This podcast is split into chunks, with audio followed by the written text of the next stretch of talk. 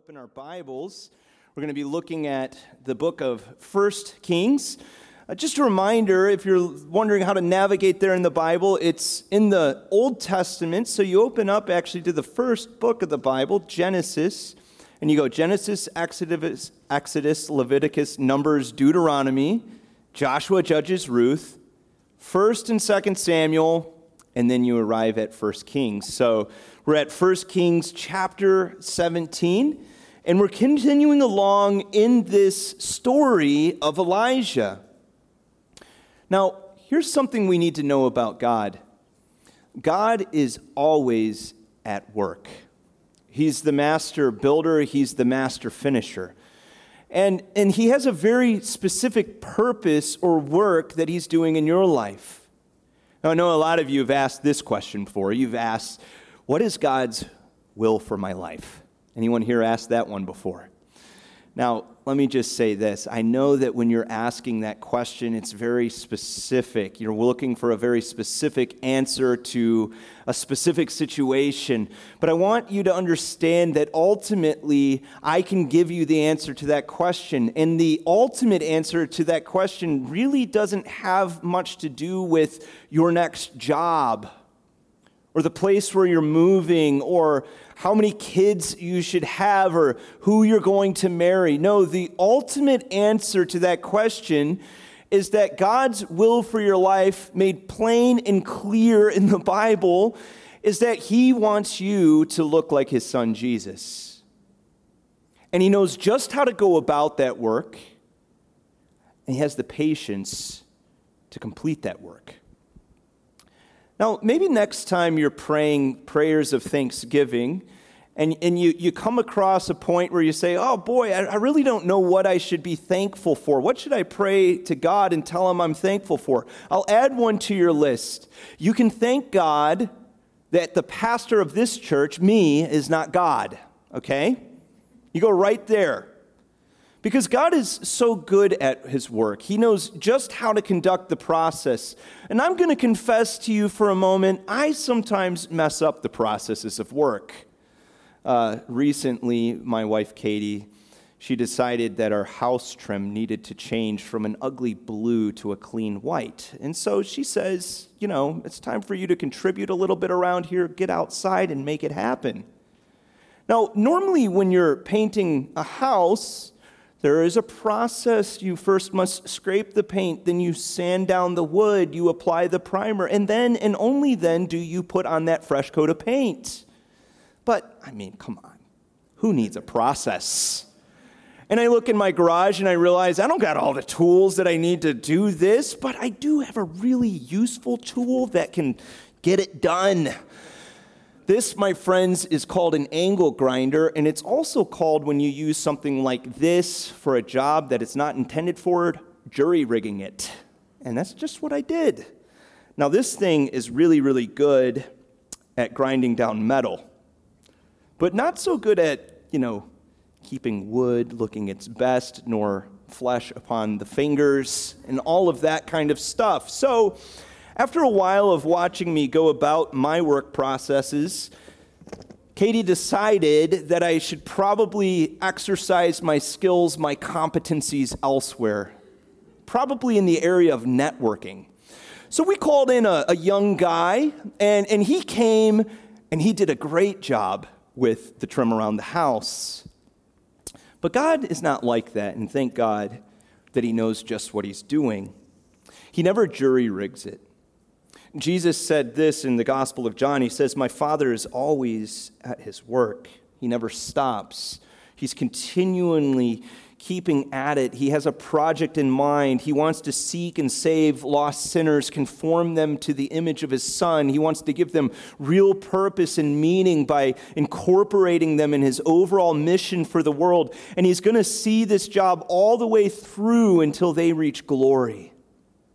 You see, as I look at the story of Elijah, that's what I see this morning God at work.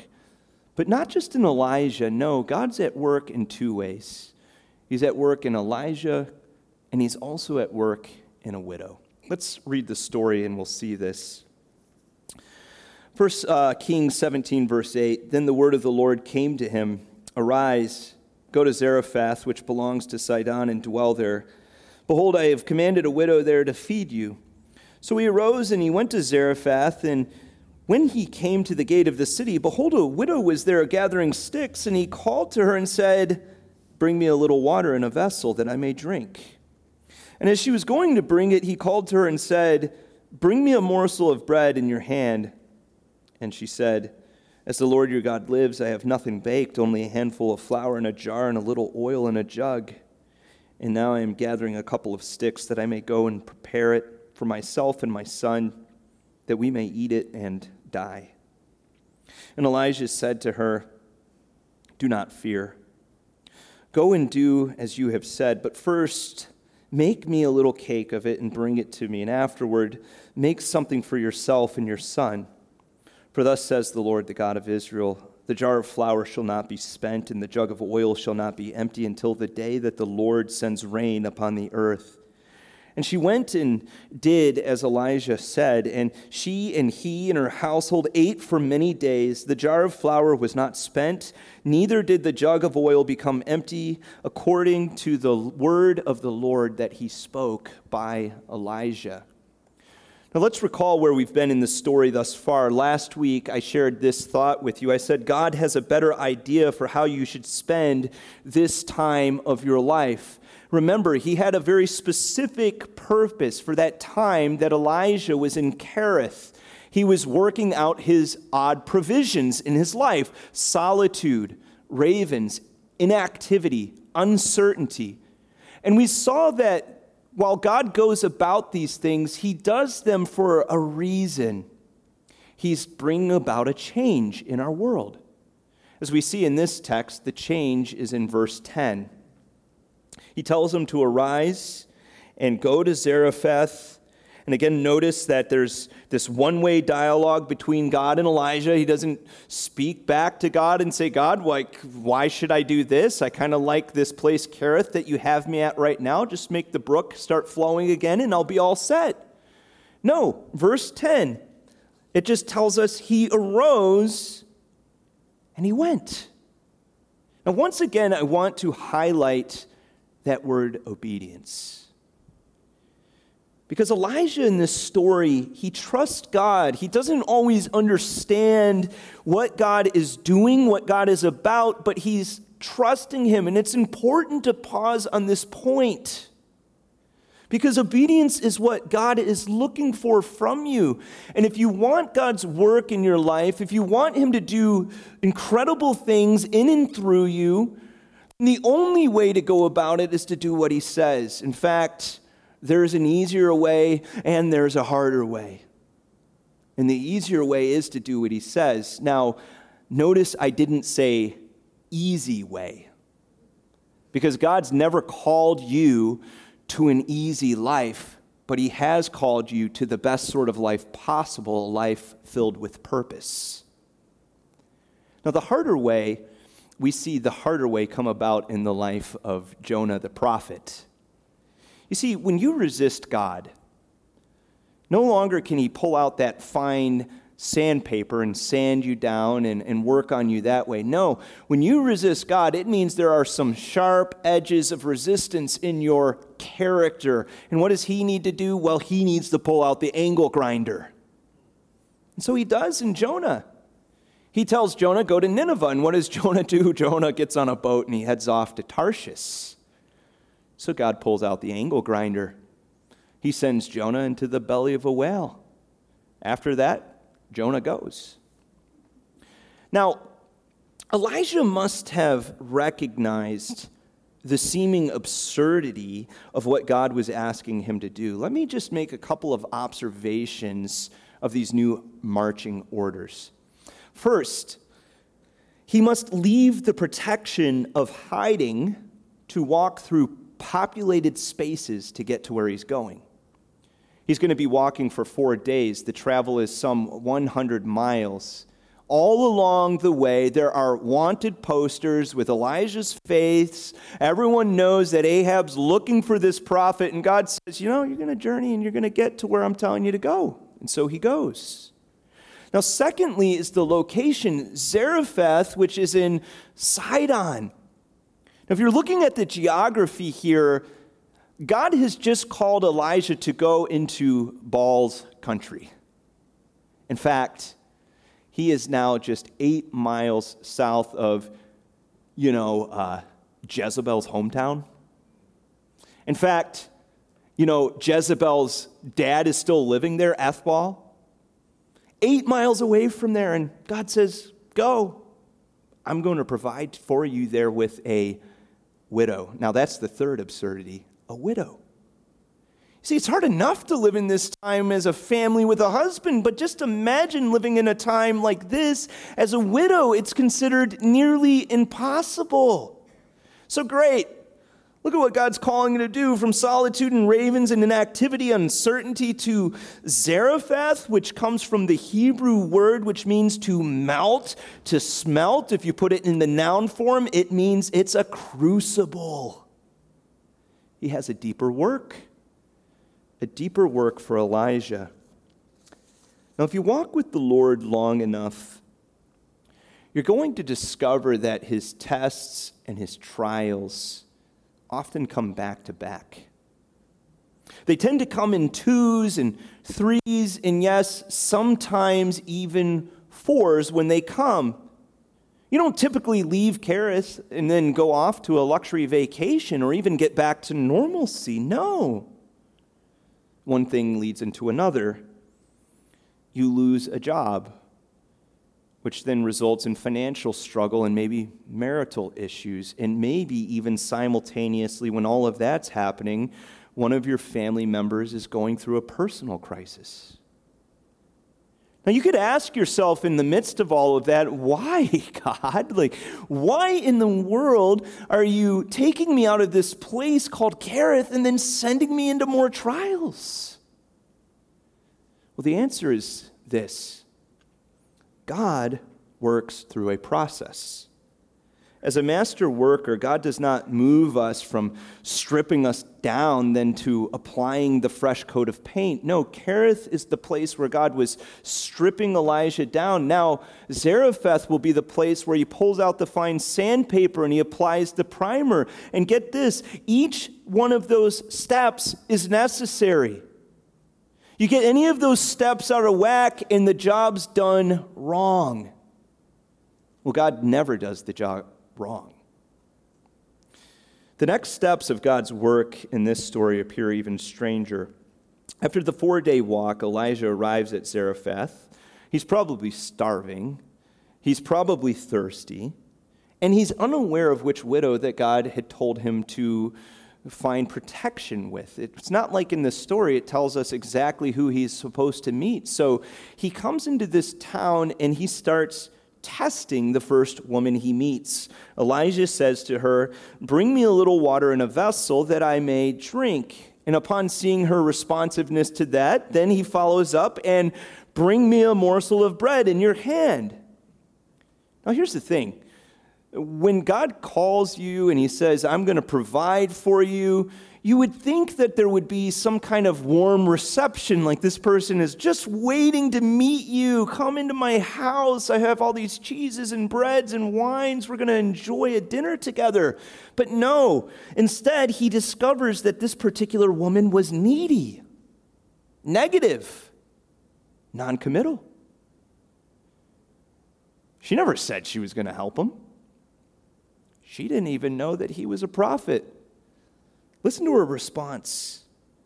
As the Lord your God lives, I have nothing baked, only a handful of flour in a jar and a little oil in a jug. And now I am gathering a couple of sticks that I may go in and prepare it for myself and my son, that we may eat it and die. When I first uh, entered into ministry, I, I, remember I was suffering with a disease called ministry idealism.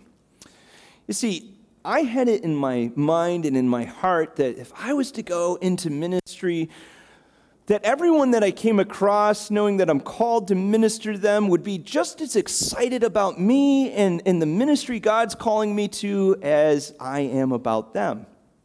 Let me just say this there, there's been plenty of warm receptivity. I, I am so grateful to God for that. But you come to find out as you're working with people that not everyone is as excited about you as you are about them.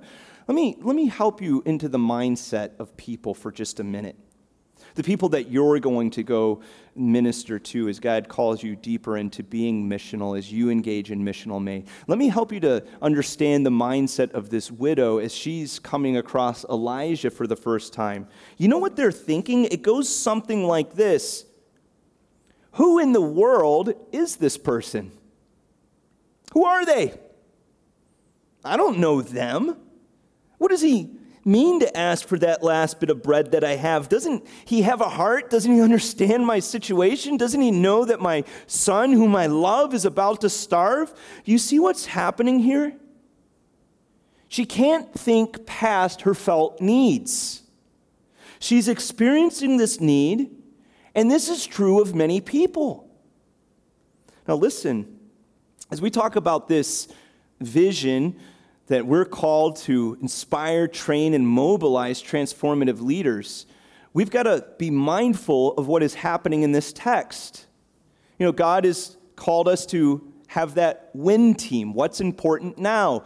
And it's a community engagement team. And we believe that God's calling our church to be more deeply involved in the community. And so we're trying to find insights that will help us have impactful engagement with the community so that we can have influence in the community. But here's the thing here's the thing getting involved in the community doesn't just happen magically. We don't open up programs at our church and say, hey guys, we have all these programs here and these Bible things. Just come on in and enjoy it. That's putting our lenses on the community. No, expect this just because God's calling us into the community, it doesn't mean that people will be open, receptive, ready, most important of all, trusting. That's because it takes time to build bridges.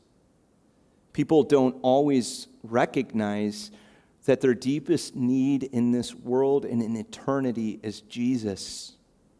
Sometimes they can't think past their empty stomach or, or broken heart or whatever other issue they are dealing with at the time. So here's the application.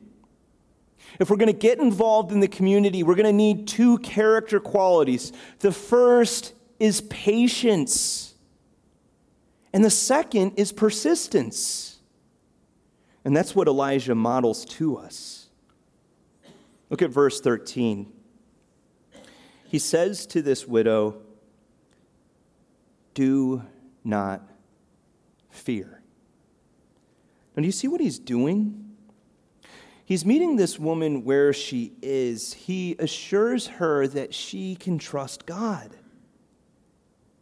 And this is what I love about the work of God because in this chapter, God is at work in two ways in the story uh, we often, preaching tends to often focus on one way of the work of God, and that's the work of God in Elijah. That's what God's doing in the prophet, the minister, the one who's called to serve. But there's always a two way work of God. He's working in the prophet so that he can also work through the prophet in this widow's life. Notice again that Elijah was sent. So even though this widow is not immediately receptive, we can clearly see that God also has her interests in mind as he gives Elijah these instructions. He's not called to be a burden upon her. No, he's called to be a representative. And as God provides for his representative, he's also going to be providing for this widow. I appreciate this point that Leon Wood makes. He says, that Christians should never look for God's purposes and provisions solely in what is beneficial for themselves. So often we read passages like Romans 8:28, all things work together for good, but then we equate that good with only our benefit in mind. But God has the interests of many when he's doing his work. In fact, I want to encourage you to start reading your Bible differently. Stop reading your Bible through the lens of me, myself, and I. It's not all about you. You see, God's generous purposes in this world are bigger than me. They're bigger than my comfort. They're bigger than my financial security. They're bigger than my bucket list. They're, they're bigger even than my marriage and my family. You see, God works in you so that you will in turn be used by Him to work in others. That's why we're going to continue to come back to Missional May year after year.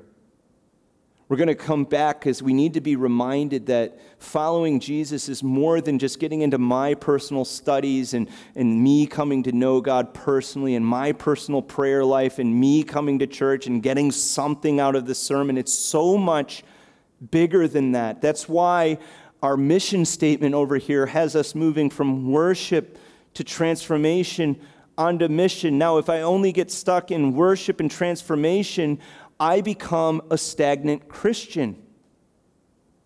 But if you're going to become a mature Christian, the kind of Christian that God's moving forward in this world, you have to get into mission. You have to be used by Him for His greater purposes. Think of Abraham's blessing in Genesis 12 2. I will make of you a great nation, and I will bless you and make your name great so that you will be a blessing. What about Joseph's words to his brothers after they had offended him in Genesis 50 20? He says, As for you, you meant evil against me, but God meant it for good to bring it about that not just I might prosper, that many people should be kept alive as they are today.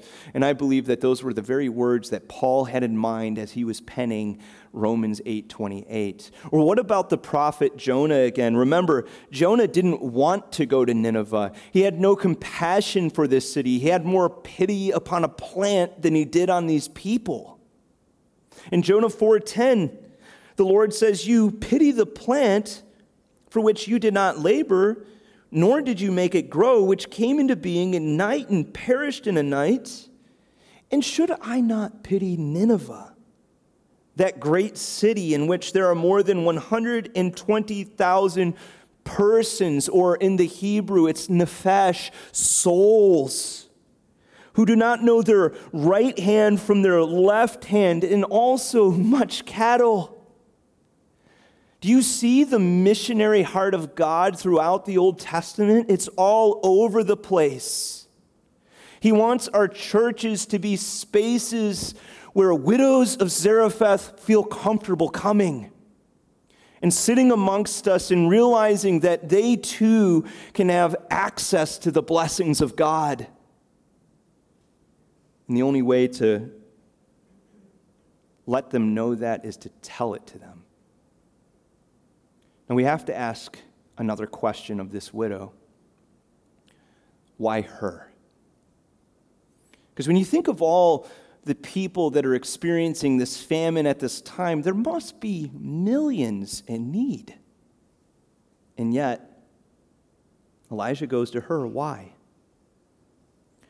When Luke 4 24 and 26, Jesus says this Truly I say to you, no prophet is acceptable in his hometown. But in truth, I tell you, there were many widows in Israel in the days of Elijah when the heavens were shut up for three years and six months, and a great famine came over all the land. And Elijah was sent to none of them, but only to Zarephath in the land of Sidon, to a woman who was a widow. Now, if you understand the context of this story, Jesus is ministering in Nazareth. This is his hometown. In fact, he's received in his hometown as a hometown hero.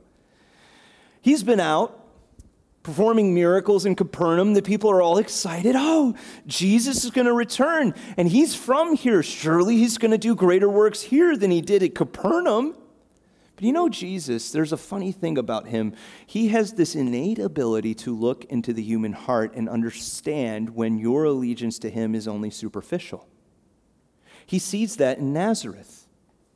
You see, these people They wanted the miracles of God, but they didn't want the actual radical work of God to enter into their world and change them. They were comfortable with God at arm's length, but they didn't want God up close and personal. Now, here's the thing if you keep God at arm's length, the only thing you get from God is judgment and also the forfeiture of blessing. That's all you get. Why? Because God at arm's length means you don't want God at all. It's either up close and personal or it's nothing. Now, Jesus mentions the widow of Zarephath because she received the blessing that the Israelites had forfeited. They knew God. They had decided in their hearts that they were going to love Baal in addition to God. But here's this widow who was raised worshiping Baal. And what does she say to Elijah? She calls Elijah's God living. Did you see that in verse 12? The Lord your God lives. Do you know what I see in that statement? I, be, I see the, the beginning of the mustard seed kind of faith that Jesus said that God can work with. She's just like Rahab in the story of Joshua. This woman can see all the signs. Elijah said to Ahab, It's not going to rain upon the land, and she's living with the ramifications. She's living with the drought. So she can see that, that Elijah's God is living, not Baal. Now, do you see how much God values faith? He can even work with fledgling levels of faith. And, and he's willing to go to extremes to work with the individuals that have that kind of faith, even if just a little mustard seed is present. Now, God can't work with denial and rejection, He just can't. He, he can't work when I say, you know, I'm just not really interested in this whole God thing and I don't want anything to do with it, and don't confuse me with the facts my mind is made up. But He is a God who works with us while we are in process. He can work with doubt. Maybe you're in a place where you say, I don't know if I believe in God. I'm open to God. I would like to believe in God because that sounds like a wonderful thing, but I'm just not sure. Well, you see, in this story, that's where the widow's at. Uh, she is essentially saying, Your God may be alive, but practically speaking, what does it matter if he's alive? I'm still dying from starvation. I'm going to go cook my bread and I'm going to go die. What value does he bring into my life at this moment? And God sent his prophet Elijah to speak the value to her. Look at verse 13. Do not fear. Go and do as you have said, but first make me a little cake of it and bring it to me, and afterwards make something for yourself and your son. For thus says the Lord, the God of Israel The jar of flour shall not be spent, and the jug of oil shall not be empty until the day that the Lord sends rain upon the earth. And she went and did as Elijah said. And she and he and her household ate for many days. The jar of flour was not spent, neither did the jug of oil become empty, according to the word of the Lord that he spoke by Elijah. You see, God can work with doubt, but he's also going to challenge you out of the place of doubt. Because doubt tends to leave you stuck or frozen there really is no movement in doubt. You're, you're neither moving toward God or away from God. You're just kind of stuck in this spiritual limbo where you're like, I don't know what to do. R.T. Kendall rightly notes this. He says, Faith is sometimes spelled R I S K, risk. To experience the extraordinary, to experience any work of God in your life, you must be willing to step out on a limb. And risk is what is required if you're going to put your faith in Him. Now, let me just ask you a question. What part of your life doesn't involve risk in some way?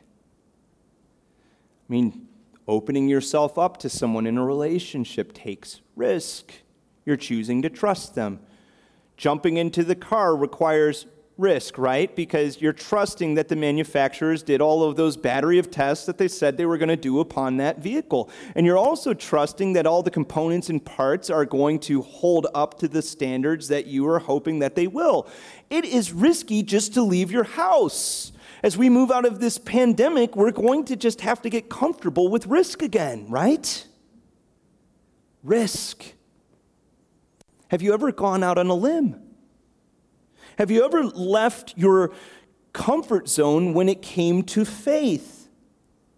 You know, maybe walking on a limb for you just begins with a simple dialogue beginning between you and God. Just opening up the conversation. Let me ask have you ever prayed? And I'm talking about really prayed. I'm not talking about, you know, you're about to take that test that you hadn't studied for and you go, oh, Jesus, give me a solid right here. Help me to get a B. No, I'm talking about prayer. God, if you're real, God, if you're working in my life, God, if you're there, reveal yourself to me. And let me tell you something about that prayer. He's not going to rend open the clouds and show his face and say, Hey, I was just waiting for you to say that prayer. I'm right here but he will reveal himself in a way that you can know and understand him and experience him. Have you prayed like that? Have you gone out on a limb? You see, any forward movement with God, it requires faith. And faith, by definition, requires trust, especially in those places where we are most fearful. The widow put her trust in Elijah's God a God she never even really knew. She grew up worshiping Baal and Mot in this pantheon of gods. But through Elijah, she met the one true living God, the God who does not disappoint, the God who promises and says the oil and the flour will come unceasingly, and that God provides just as he said he would. Have you done the same?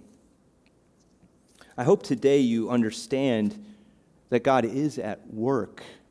He's at work in your life. But He also requires from us to work with Him.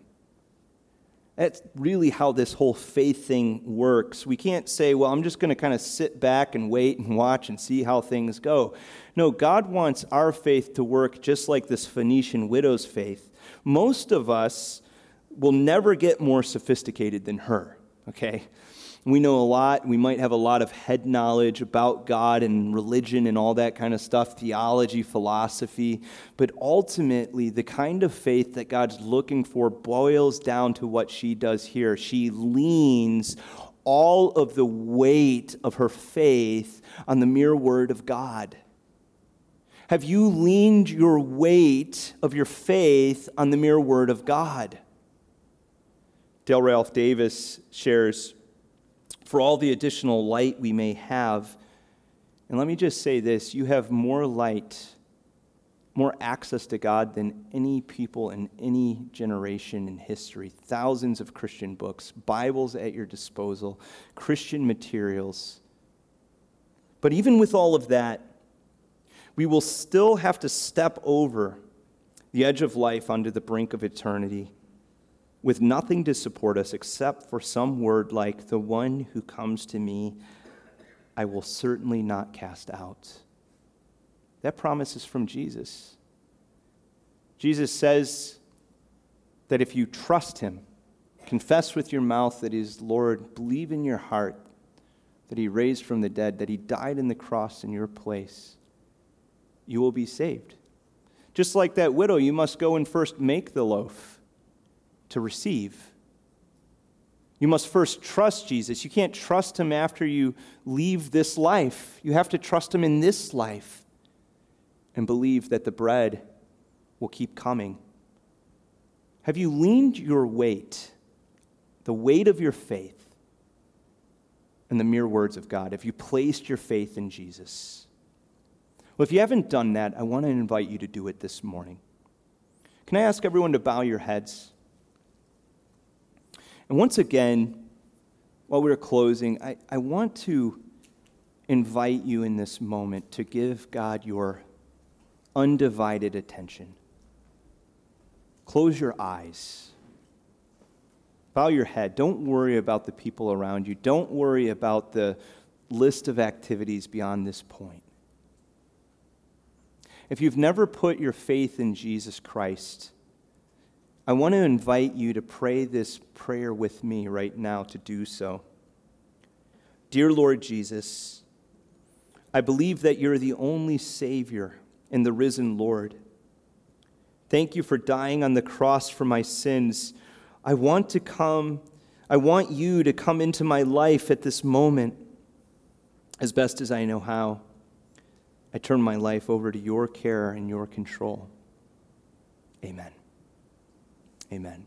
Well, friend, this morning, if you have prayed that prayer, if you've put your faith in Jesus, that's just the beginning. Part of being uh, in a local church is journeying with others in this walk with Jesus. And that's what we're all about. We want to journey with you. So if you want to know what the next steps are, you reach out to me. We'll have a good conversation and get you going. God bless you guys.